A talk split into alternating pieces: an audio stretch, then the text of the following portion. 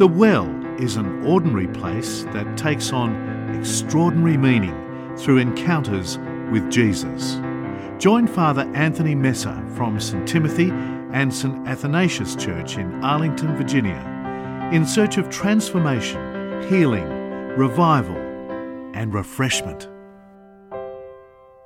All right, good morning to everyone, and welcome to the Well here at STSA, where we are in part two of a series called That They May Be One. That They May Be One. The goal of this series is to talk about Jesus' final prayer. Jesus' final prayer that he uttered the night before. Jesus' final prayer that he uttered the night before he gave up his life, where he stood in the Garden of Gethsemane and he, after three years of miracles, three years of teachings, three years of everything that he could pour out into his disciples. And finally, he summed it all up and said, Father, I have one prayer, one prayer that these people would be one. He did not pray that they would be pure. He did not pray that they would be patient. He did not pray that they would be early to church, even though God knows that's important to do. He prayed above all else, his dying wish was our unity. Now, parents, Okay, parents of multiple children, I have two children, this makes sense. This makes sense to me. Because I remember when, when we would first like leave our kids at home alone. Okay, uh, Tata, grandma was right there, so we wouldn't tell her when leave the kids home alone because she was not happy with it. But we started leave them alone from a young age, and we just told them, okay, you know, whatever you do, sit on the couch, don't fight. We said, we don't care what you do as we leave you, just don't fight.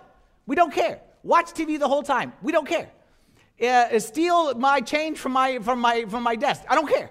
Do whatever it is that you want to do, just don't fight with each other. Now, all the other stuff I care about when I come home, and we'll settle that. But the important thing is that while we're gone, don't fight. Don't fight. Why? Because we as parents know what all parents know is that it's dangerous to be alone. It's dangerous to be without your parents.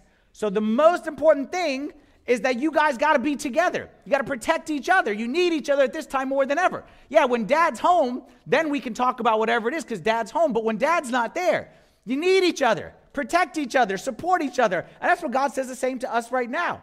Is that we here in this world right now, it's dangerous. It's dangerous out there in the world. We need one another. We are better together when we can support each other. When you're down and I'm up, I can support you. And then when I'm down and you're up, you can support me. We can encourage each other. We can speak truth to each other, and love, of course, but we can speak truth to each other. God knows that we are better together. That's why our unity matters. And that's why our key thought for this series, we talked about this last week. Let's read it all together, STSA family, all together. We don't just accept one another, we need one another. We don't just put up with differences, we embrace them. That's our key thought for this series is, is that differences aren't like, okay, I guess it just has to be some people are different. No, no, no, no, no, no, no. We don't just accept it, we need it. We embrace it. We don't just put up with differences, we embrace it. We talked about last week for those who weren't here. That red leaf, okay, that beautiful red leaf in the forest, the red leaf is thankful that it has brown leaves next to it and yellow leaves next to it because a forest of just red leaves, as much as the red leaf is beautiful and powerful and strong and can beat up the other leaves, the red leaf needs the other leaves around it. So we don't just accept the other leaves, we embrace it. Okay, we need those other leaves. Talked about salads with onions. I said I love onions more than anybody. But can you imagine a salad of just onions?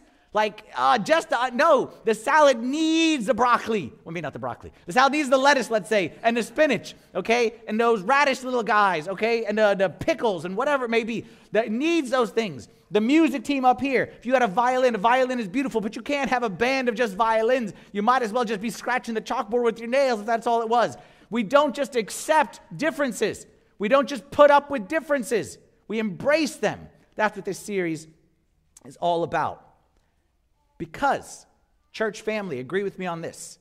The beauty of us is not our sameness. Like as I'm standing here and I'm looking out, the beauty of this is not the sameness. The beauty of this is the differentness. The beauty of this is that we all come from different places. We have different backgrounds. We may speak different languages. May have raised differently. We may raise our kids differently. We may think differently about different topics. The beauty is that all those differences come together and unite under one master and one king and one Lord. Our beauty is not in our sameness, our beauty is in our differentness. Because God went out of his way to create us different. We're different physically, just look around, no two people look the same. We're different personality wise, temperament wise. We did the series about the colors, remember that? We're different in the way that we relate to Him. No two people have the same relationship with Him. We're different in things that are, we're passionate about. And what I believe, and I really, really, really hope you believe this too, is that's not by accident, that's by design. God put people in this church who are passionate about different things, and the church not only is big enough for all of them, but the church needs every one of them. Like you would agree with me. I'm a member of this church. Okay, as much as Father Timothy said a place would be fine without me, I believe that I make a difference when I'm here. Okay, I believe that my presence makes a difference. Would you agree with that? Well, I believe the same about your presence. I believe that each one of us, okay, every one of us, no one is bigger than anyone else. That's what he meant. I'm just giving him a hard time, okay? That's the, that, that none of us is bigger than anyone else. That if I'm not here doing my thing, then the church is lacking something. And I believe the same about you. If you're not here, the church is lacking. And I believe about the person that God's going to send. He wants him part of this church family as well. Because it's not by accident that we're different. The church and the world needs all of it. Ephesians chapter 2 verse 10 says, "For we are his workmanship." We are his workmanship created in Christ Jesus for good works, which God prepared beforehand that we should walk in them. My question to you the workmanship of God, can you accept it or not accept it? God created someone different than you and says, That's my workmanship. Do you say, Return to sender? Do you say, uh, uh, uh, need a return on this one right here? This one doesn't work. This one doesn't think the right way, Lord. This girl doesn't think the way I think. She's wrong. Send her back. That one had no, no idea what she's talking about. That one speaks the wrong language. That one raises his kids wrong. That one's view of public policy and health. They're crazy. Send them back. No. God created us differently. And it's not by accident. Can you see, church family, that someone different from you can add just as much value to the kingdom of God as you can? That's a tough one. Can you see? You know you add value. You know that you're an important person and you know that the way what you bring something. But can you see that someone who is different than you can also bring value? Not just to the kingdom, not just to the church, small, but the church large and the kingdom overall? Or are you stuck on my way is the only way? Only way to be part of any values agree with me. Only way that you can do something for the kingdom of God is think the way I think and talk the way I talk and do things the way I do. And that, ladies and gentlemen, leads us to our key thought for today. Our key thought for today. But before I say today's key thought, let me tell you right off the bat, I'm going to give you a warning. I'm going to put it up here on the screen. I'm going to say it, and then I'm probably going to duck for cover because it's going to make some people uncomfortable. Today's message is going to make some people uncomfortable, especially if you've been going to church for a long time. The longer you've been at church, the more uncomfortable you're going to be what I'm going to say, especially if you're a black and white, truth is truth, my way or the highway kind of a guy. You're going to be uncomfortable what I'm about to say. But we agreed last week, for those who were here last week, that unity is uncomfortable. Last week, for those who weren't here, we talked about Peter when he went to the Gentiles. Peter, who was raised Jewish, raised that Gentiles are pigs and dogs, never touch them, never eat with them, never go near them. God said, No, I need you to go. I need you to go have a meal with them. I need you to go share with them. And what God has called cleanse, you must not call common. It was uncomfortable for Peter to eat with Gentiles, but that was necessity. It was uncomfortable for the church to accept the Gentiles, but that was a necessity. Well, I believe that unity is uncomfortable. But my question to you is are, how uncomfortable are you willing to be to answer Jesus' prayer? How uncomfortable are you willing to be? Jesus made people uncomfortable all the time. Jesus saw people who were, the word I said at one time, that Jesus would move towards the mess. Okay, actually, we read it in today's, in today's gospel. There was a woman who was a mess, that sinful woman in Luke chapter 7. She was a mess. The Samaritan woman was a mess. Zacchaeus was a mess. The adulterous woman was a mess. And Jesus, when he saw the mess, what did he do? He didn't turn his back and say, Get that fixed. Clean that up. He didn't tell the disciples, clean up on aisle six, okay, and then let me know when it's ready. Jesus went into the mess, and everyone was like, don't do that. Don't go in there. It's messy. Jesus got in there. He got in the mess. And in fact, Jesus created mess sometimes, but that's not neither here nor there. Are we, church, willing to go into the mess? Or we say it's not worth it? That mess isn't worth it, which in essence, we're saying that person's not worth it. Because what I feel sometimes, again, I'm not saying anyone, not judging, but I'm just saying at large, sometimes we as the church, we as Christians, what we say is, my mess is okay, but your mess is too much. So if it's my mess, yes, the church should be there for my mess. Church should embrace my mess. And my children's mess. Yes, take care of their mess too. But my neighbor's mess, that's too much. We got, we got enough mess here, Father. Like, how much mess can we have? We got to take, like, we got enough here. We got to take care of ourselves. We got our children. We got the next generation. So we don't have room for that person's baggage and their mess. How uncomfortable are you willing to get to answer Jesus' prayer? Here's our key thought. Y'all ready? Get the tomatoes ready. Our key thought. Just because there are many wrong ways doesn't mean there's only one right way.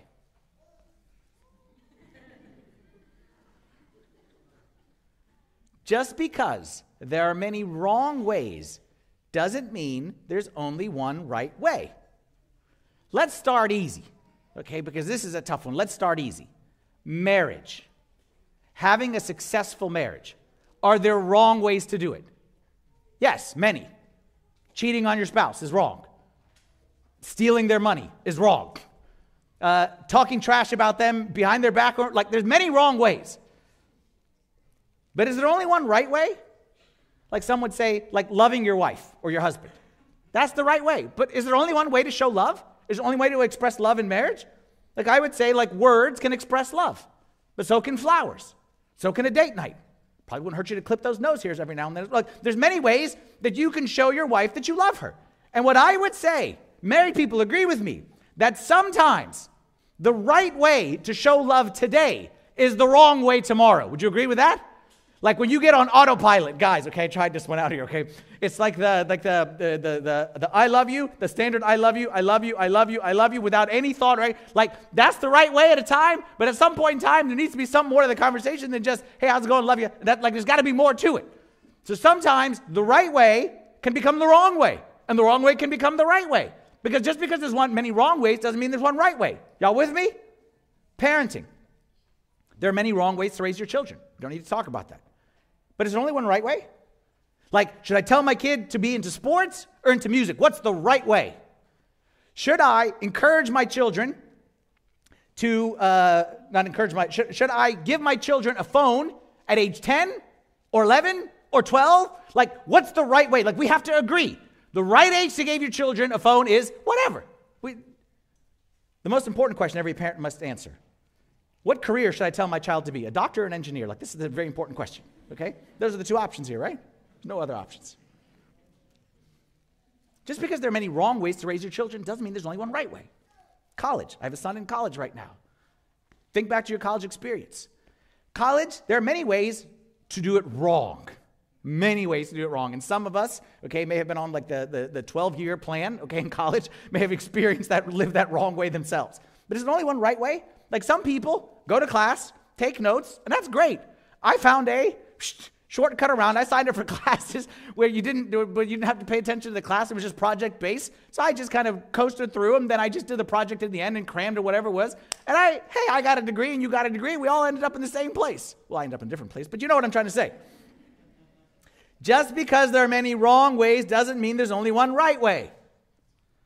Church, this makes you feel uncomfortable, especially us Orthodox, because Orthodoxy is all about that's wrong. That's wrong. That's wrong. This is right. And there can only be one right way, and there's no room for discussion on it.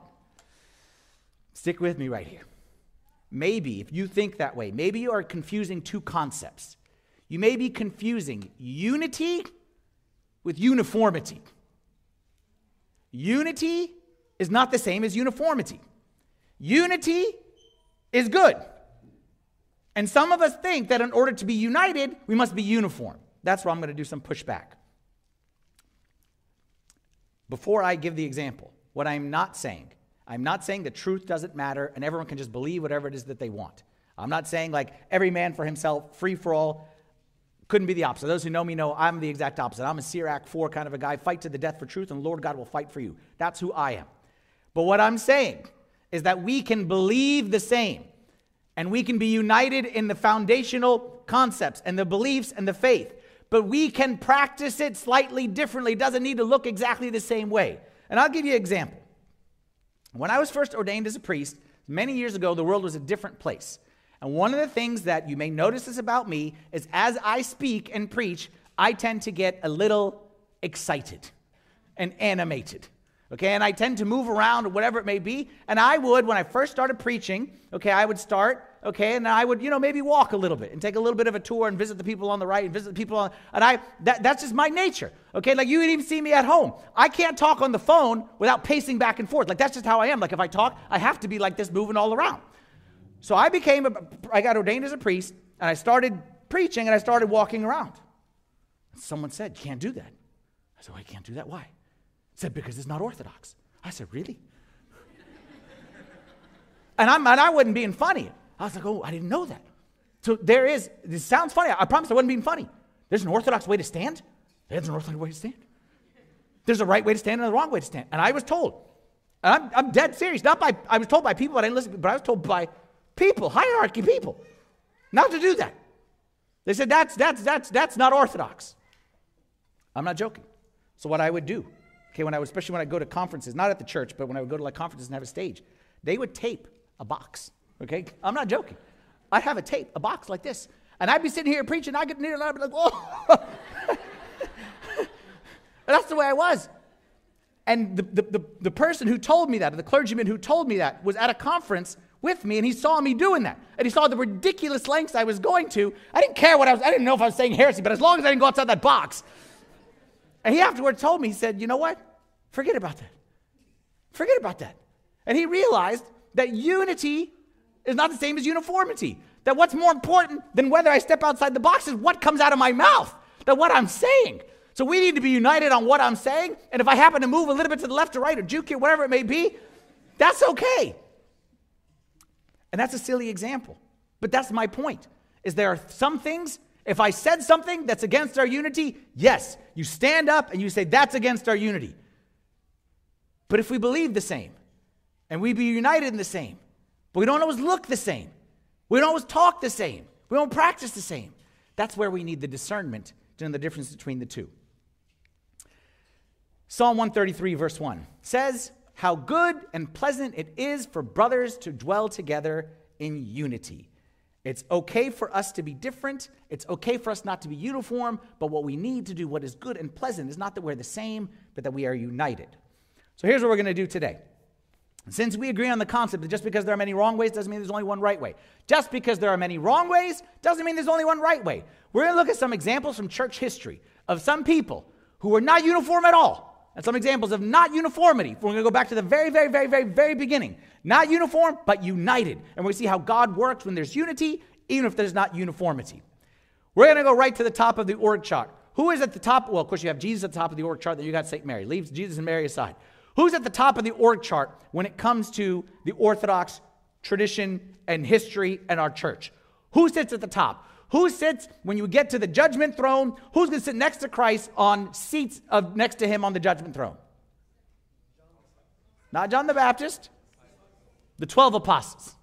The 12 apostles, they're at the top. Let's talk a little bit about the 12 apostles. They're the most important figures in our church history, and unfortunately, even though they're a big deal, we know very little about them. Like, let's do this right now. Who thinks they can name all 12 of the apostles? Name them. Let's go. Shout them out. How many of you know? Shout it out. Who knows one? Shout them out. Yell, just yell. I'm not raising hands. Yell it out.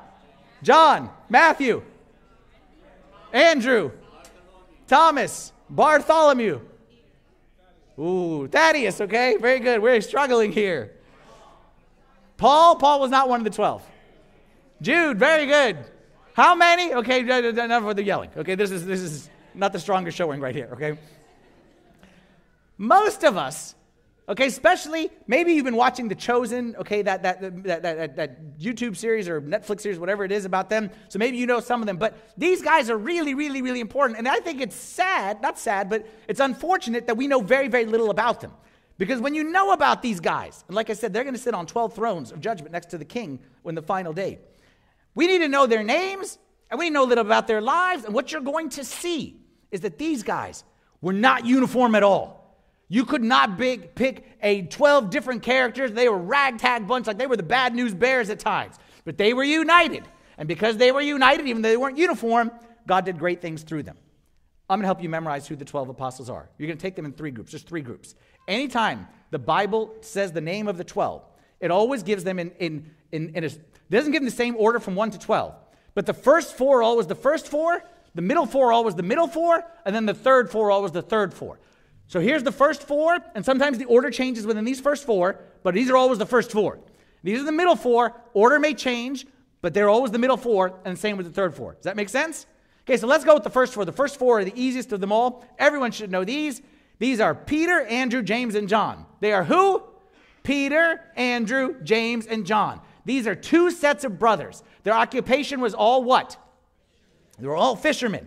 These are the most famous. Really, Peter, James, and John, okay, the most famous, but Andrew was actually the key to them all because Andrew was actually the first one. And Andrew was the brother of Peter. So Andrew was the first one to follow. Then he went and got Peter. And then soon after, James and John came alongside. They were all fishermen, as I said. They were all disciples of John the Baptist. James and John were the sons of Zebedee. That's important because we're going to see another James who was the son of Alphaeus. Okay? They, some of the names are common. So Peter, James, Peter, Andrew, James, and John. John was unique because John was the only one that two things didn't happen to John. He wasn't married and he wasn't martyred. You can say if there's a correlation between the two on your own, okay? I'm just saying the facts, okay? I'm just saying the facts, okay?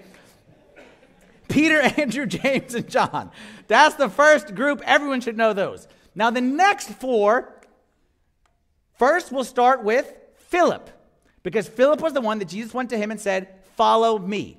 And then when Jesus went to Philip and said, Follow me, Philip then went and found his buddy, and his buddy was Nathaniel. But Nathaniel, you don't see him up there. Why don't you see why don't you see an icon that says Nathaniel? Because you see Bartholomew. Is his name Nathaniel or Bartholomew? Sometimes in the Bible they had, they had multiple names like this. Okay, but understand, Nathaniel was his name. Bartholomew comes from the word bar, tolomai. What does bar mean? Son of. Okay, bar, son of Ptolemy. Ptolemy was his father. Okay, so his name was Nathaniel, but Bartholomew was the Americanized version of Bar Talomai, son of. Like, you know there's some people whose name today is, is like Josephson or, or, or, uh, or Thompson. Most likely, at some point, they had a father named Joseph, and they just started to be called Josephson. Okay, so that's what this is. So Nathaniel is the same as Bartholomew. Thomas, everybody knows him. He was the one who doubted, okay, very famously. And then you got Matthew, and Matthew was a tax collector. Tax collector means he was basically a traitor to his nation. He worked for the bad guys, but he kept taxes, so he was very good. What skill did Matthew probably have really, really good? He probably had ma- uh, record keeping, okay? So you see how there's certain skills that, like, you had some fishermen who would probably be good at capturing. You had some people who were good at, at record keeping, who would probably be good at documenting things. Okay, you see how this works? So that's the next group. You got Philip, Nathaniel or Bartholomew, Thomas, and Matthew. The last four gets a little complicated because all of their names are kind of double names right here. So first you have another James. And this James, like I said, is the son of Alphaeus. He's also called James the Less. The other James, the son of Zebedee, is called James the Great. James the Less versus James the Great. Basically, what the church was saying is James the Great is not, is not like putting the other one down, but he was like more important okay, history wise. Okay, he had a greater role. So he has, uh, over historically, ended up being called James the Great. This is called James the Less, okay? But he probably had good self esteem, so he's fine anyway. This is uh, the next one is Simon, but this is different than Simon, who was Peter. Peter was Simon Peter. This is a different Simon. This Simon was a zealot. Zealot meant what? Just didn't just mean he was very excited, like rah rah siskumba kind of a guy. It meant he was part of a political party that tried to overthrow the government. He was an anarchist. So you had Matthew, who was pro government. You had Simon, who was anti government. And what did Jesus do? He Said, You don't need to be uniform, but you need to be united. You need to be in the same group. And probably Matthew's views on, po- on politics was very different than Simon's. Probably Simon wanted to kill Matthew. But Jesus said, In here you play nice, no fighting. Okay? You can disagree. Just because there's many wrong ways doesn't mean there's only one right way. You can maintain your political beliefs and still be part of us. You can maintain yours, be part of us, because in the end, none of those really matter. What matters is what we're doing here together. Jesus was big enough to incorporate them all. That's Simon. Uh, the next one, this guy's a real tough one. He's got three names. Okay, what he's been common, like you see in the icon, it says Jude. So he could call him Jude, you can call him Thaddeus, you can call him Lebbaeus. None of those are his real name. His real name is what? Judas. But because obviously Judas is not a great name history wise, so that's why we shortened it to Jude. Or we call him Thaddeus, or Lebbaeus was probably his father's name. Actually, one of our saints, St. Jerome, refers to this, this Jude, and he calls, he gives him the title Trinomius. Trinomius, which sounds like what? What do you think Trinomius means? The one of three names. Okay? Because his real name was Judas, but again, didn't go well with the first Judas, so let's not say that name ever again. And then the last one is Matthias, and Matthias was obviously the one who replaced Judas Iscariot, okay, who betrayed Jesus Christ. So Matthias, the other guy's with Jesus from the start. Matthias kind of joined late. We don't know much about him, but he was most likely a lawyer, someone who studied the law from a very young age. Bottom line, those are the 12 guys. They changed the world. We owe everything to these guys. One biblical commentator named John MacArthur says about them they were a microcosm of the church they would begin, each unique, but each having his own special place and work. Just because there's many wrong ways to be an apostle, Judas Iscariot, doesn't mean there's only one right way. Some were rich, some were poor, some were educated, some were uneducated. Like I said, some had this political belief, some had this political belief. And the word, eh, you even get a more diversity if you expand beyond the 12, you get all of Jesus' followers. There you had slaves and free. You had people who had studied the law, people who had never heard of the law. You had people who were married, people who were celibate. You had prostitutes, you had eunuchs. Like again, like I said, it was the most diverse group on the planet, but all united around their belief in Christ. How about today? How about today? The church back then was big enough to accommodate all the different. Is the church big enough today? You know, one of the things that we say here at STSA is that every Sunday is someone's first Sunday. You know that, right? Every Sunday is someone's first Sunday. Every Sunday is someone's first Sunday. Every Sunday, someone is showing up, and I'll give you some examples. And I know this, I'm giving you real examples that I've heard. Someone is showing up today, and they've said to themselves, I don't believe, I hate church, I hate God but I'll give them one more chance. And they're showing up today. Are we big enough to accommodate them? Yes or no? Someone is showing up today who's really struggling with their faith, really struggling. And they're on shaky ground. They believe from when they were young, but that faith has been shaken and it's like hanging by a thread. And here they are today, and they're a mess. They're an absolute mess. Are we big enough to accommodate them? There are some people today who need a lot of help from God, a lot of help from God. But you know, there's some people here today who are on the opposite end who are ready to jump in and be the helper from God. I believe the church is big enough for every single one of them. I believe that God's arms are big enough for every single person. It's not just people coming from different spiritual states, skill sets. Okay, one of the things that we say, okay, Father Timothy spoke about volunteers, is big important here for us in this church. One of the things that we say when we talk about volunteers, we talk about teams. We don't talk about ministries. Like I don't like the word ministry as much as I like teams. Like, I don't like the AV ministry. I like the AV team. I don't like the music ministry. I like music team. You know why? Because ministry, to me, just sounds like meetings. That's what, when I think ministry, I think meetings. Okay, we have to have meetings. Why? Because we're ministers. We have to have meetings. We have to have a standing meeting because that's what ministries do. Teams sounds like people who are like, okay, huddle up. What are we going to accomplish? We got a goal. Okay, you go left, you go right, you block the big guy in the front, I'll drop back and throw it, you catch it. Teams means everyone has a different role. We all need to be work like everyone knows. We have to be working together. If you don't do your job, then I can't do my job. Like I stand up here and I'm doing a great job here, but I wouldn't be doing very good unless the people in the back did what they need to be doing. And the people who were before me, and the people who set up these, and the people who are over there, and the people who's going to clean up the mess after, like everyone knows that teams means Everyone plays a small part in a big project or a big goal, and that's the only way to win. 1 Corinthians chapter 3 verse 6 through 8. St. Paul says, "I planted, Apollos watered, but God gave the increase. So then neither he who plants is anything nor he who waters, but God who gives the increase. Now he who plants and he who waters are one, and each one will receive his own reward according to his own labor." Said another way, just because there are many wrong ways doesn't mean there's only one right way. That's the 12 apostles. The next example of unity without uniformity, and this one's going to get really messy, we're going to talk about the early church.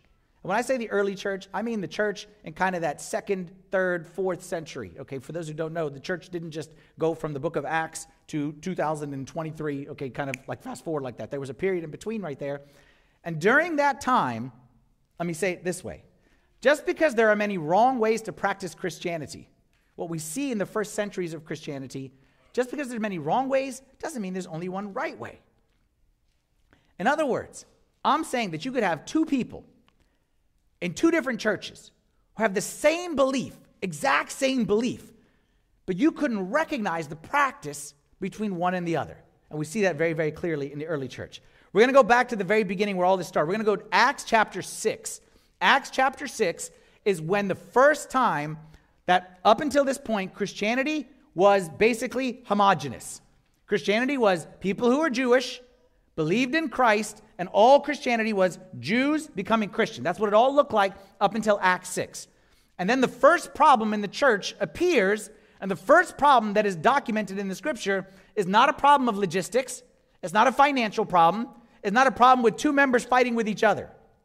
It's a cultural problem, it's a diversity problem, it's a unity without uniformity problem. Pick it up here, Acts chapter 6, verse 1. It says, Now in those days, when the number of the disciples was multiplying, there arose a complaint against the Hebrews by the Hellenists because their widows were neglected in the daily distribution.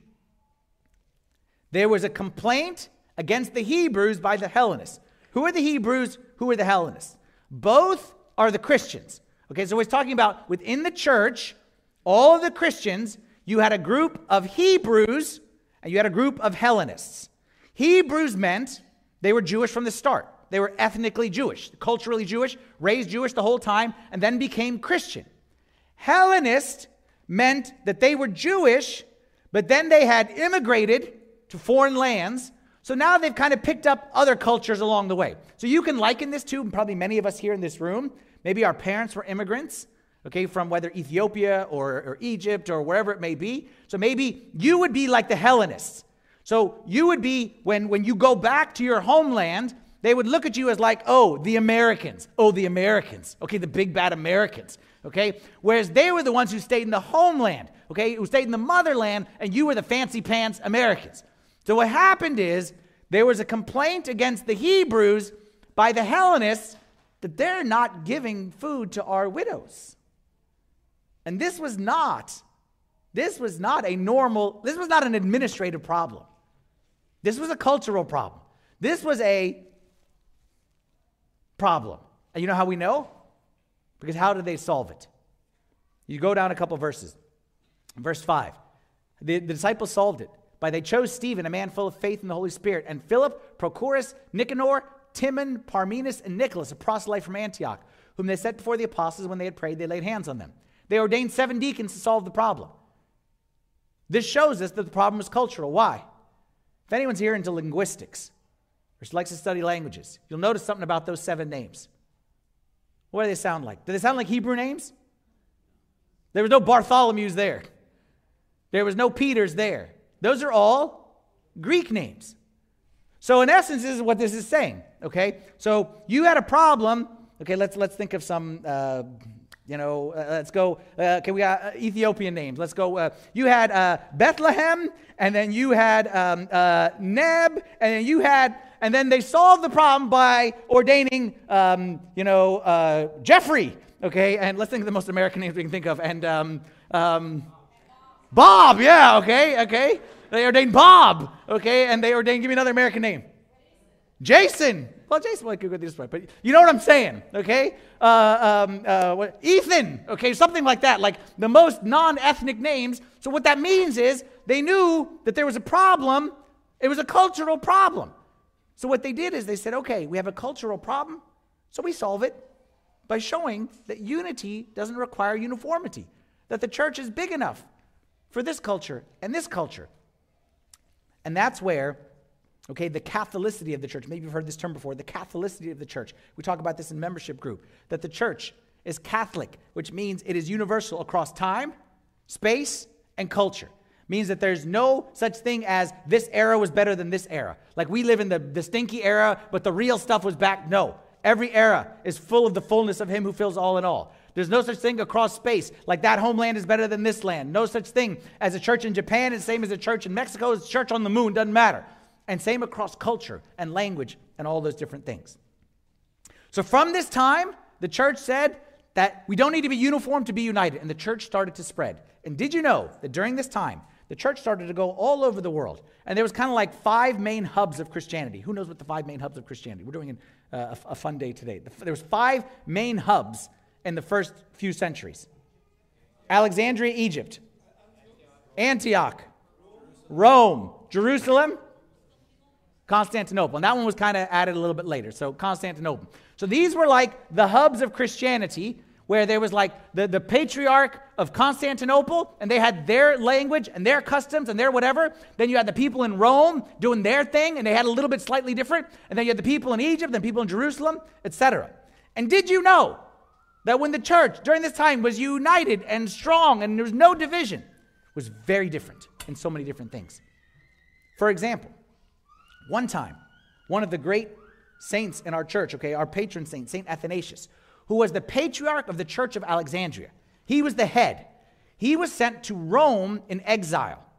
And when he was in Rome, the church in Rome looked very different than the church in Alexandria. They spoke a different language, they had a different calendar, their like everything was completely different. So what did he do? If it was today, like this is the patriarch. If it was today and he was sent there and he's from here, you know what he would do today? He'd start a Coptic church right here. He started his own church, doing it his way. That's not what he did. You know what he did? He went to the Roman church and he practiced their practices, even though it was foreign to him. He's the patriarch. He fasted their fast. He did it according to their schedule. He spoke their, la- he learned how to be united, even though it wasn't uniform what he grew up with. Another story St. Augustine, one time was in Rome, similar situation. Augustine was in Rome, listen to this. And it was from his, okay, he was from, where was he from? Yeah, so he was from uh, North Africa. So from where he was from, it was a fasting day. But he traveled to Rome, where the church in Rome was not a fasting day. They had different like rules for fasting. Okay, they used to fast on Saturdays, they didn't fast on Saturdays. And he asked his spiritual father, Ambrose. He said, What do I do? Do I fast or not fast? And Ambrose said the following quote, he's speaking about Ambrose speaking about himself. When I am here in Milan, I do not fast on Saturday. But when in Rome, I do fast on Saturday. And do you know? That is where the expression, when in Rome, do as the Romans do, came from St. Ambrose. You didn't know that. Usually we use it in a negative way, like, oh, when in Rome, uh, you know what I mean? Like, that's not what it was meant to be. It was meant to be that, yes, we have our way, and we love our way. But when in Rome, we do as the Romans do. So if they're fasting, we fast. They're not fasting, we don't fast. I remember one time I, I, I, read this and I learned this, and then I was going to speak at a, at a conference of another Orthodox church that has a different fast than us. And they had just finished their Christmas fast because they celebrate on December 25th, and I was speaking December 28, 29, and 30. So I'm like, oh, this is great because we're still fasting, but they're not. I'm like, oh, when in Rome, do as the Romans. So I get to that place. Now I'm like, let's go, let's go. When's lunch? Lunch? When's lunch? Got to do as the Romans do. Then as soon as I get there, they're like, we've accommodated your fasting schedule. I'm like, oh, that's that's great. That's really great. Another example in the second century. Okay, back then people didn't communicate the way we communicate, and everything wasn't standardized. Again, unity without uniformity. They didn't all celebrate Easter on the same day, they had different Easters. And there were some churches that would celebrate Easter on the certain day, regardless of what day it fell on in the week. Meaning, okay, I, I think it was like the 16th of Nisan or maybe the 17th of Nisan, which is the day Easter actually happened. They celebrate on that day, and it could be a Thursday one year, could be a Tuesday one year. And there were other churches that celebrated on the Sunday that's either before or after, like they said it to always be on a Sunday. Well, did you know that one of the patriarchs during that time was so heated on this that nobody better celebrate except on the right day that he wanted. Look here, we're going to read. This is a, a, a excerpt from a history book by Saint Eusebius, okay, who documented Christian history. He says this: The Bishop of Rome, his name was Victor, attempted to cut off from the common unity all the Asian dioceses, together with neighboring churches, on the ground of heterodoxy, meaning heresy they were not Orthodox, and pilloried them in letters in which he announced the total excommunication of all his fellow Christians there. Why? Because they don't celebrate Easter the right day. But this was not to the taste of all the bishops. They replied with a request that he would turn his mind, listen carefully, to the things that make for peace and for unity and love towards his neighbors. Again, the things that make for peace and for unity and love towards his neighbors. In other words, just because there's many wrong ways to celebrate Easter doesn't mean there's only one right way.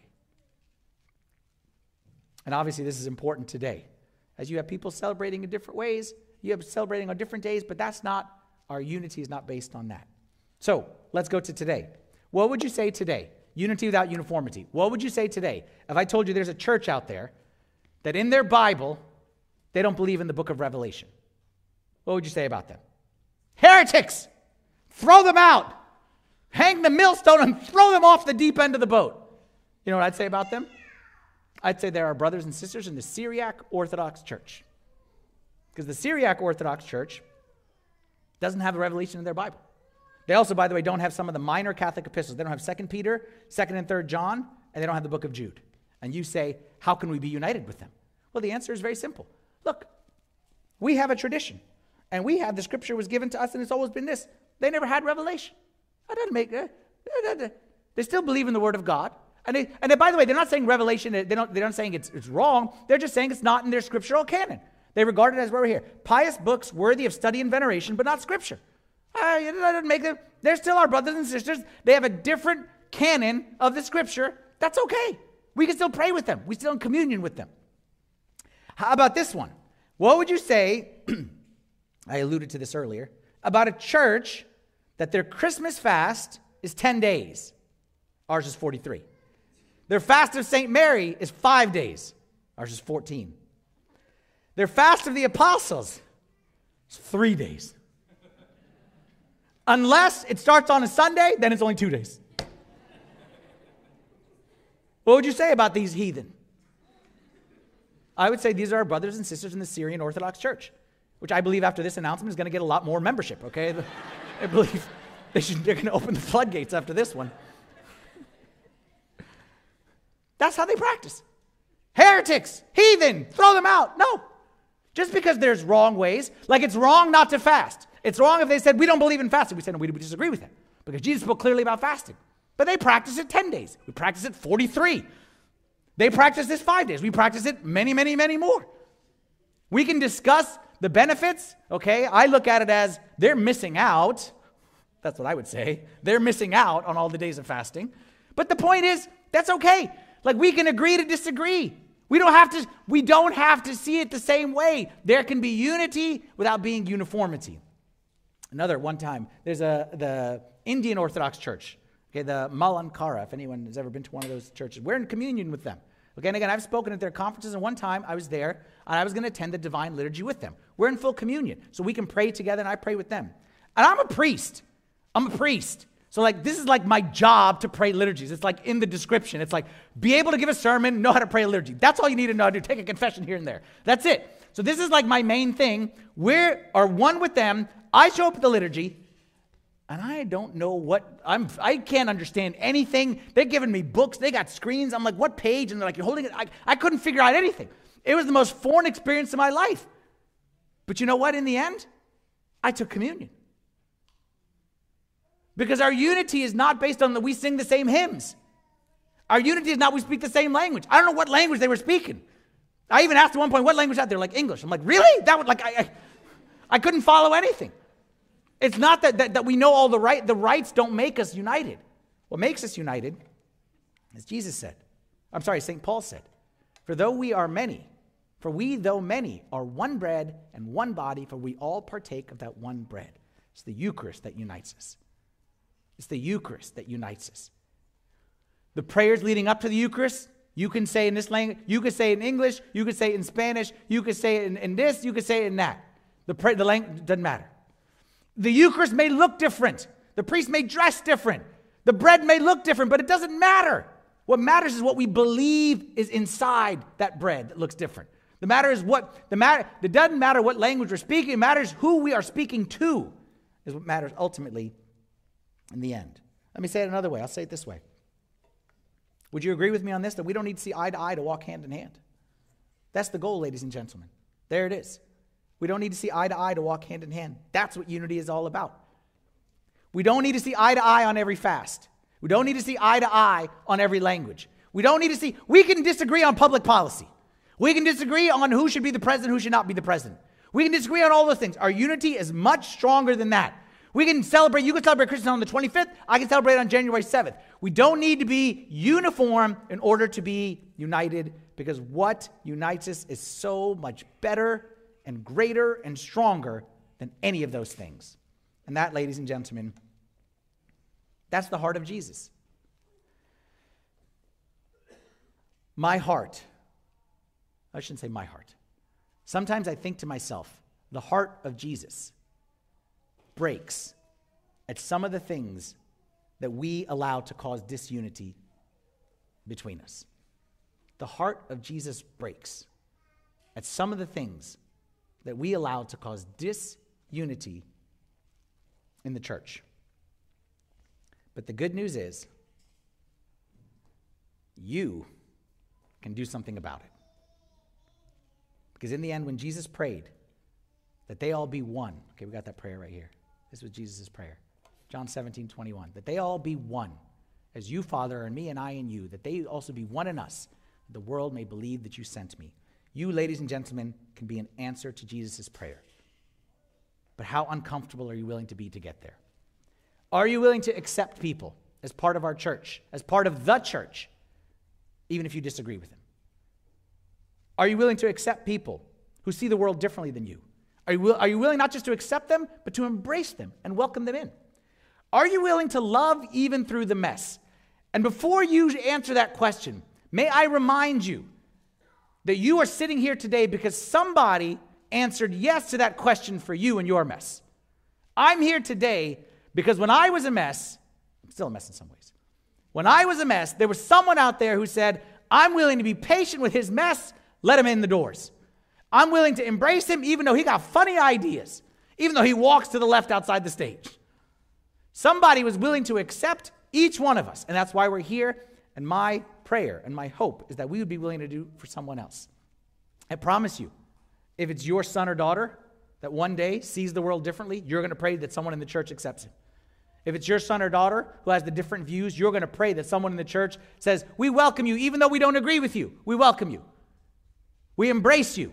You're, you have a home right here. You're going to be praying day and night. You're going to be calling priests like me day and night, praying, hoping, saying, Please, don't leave them.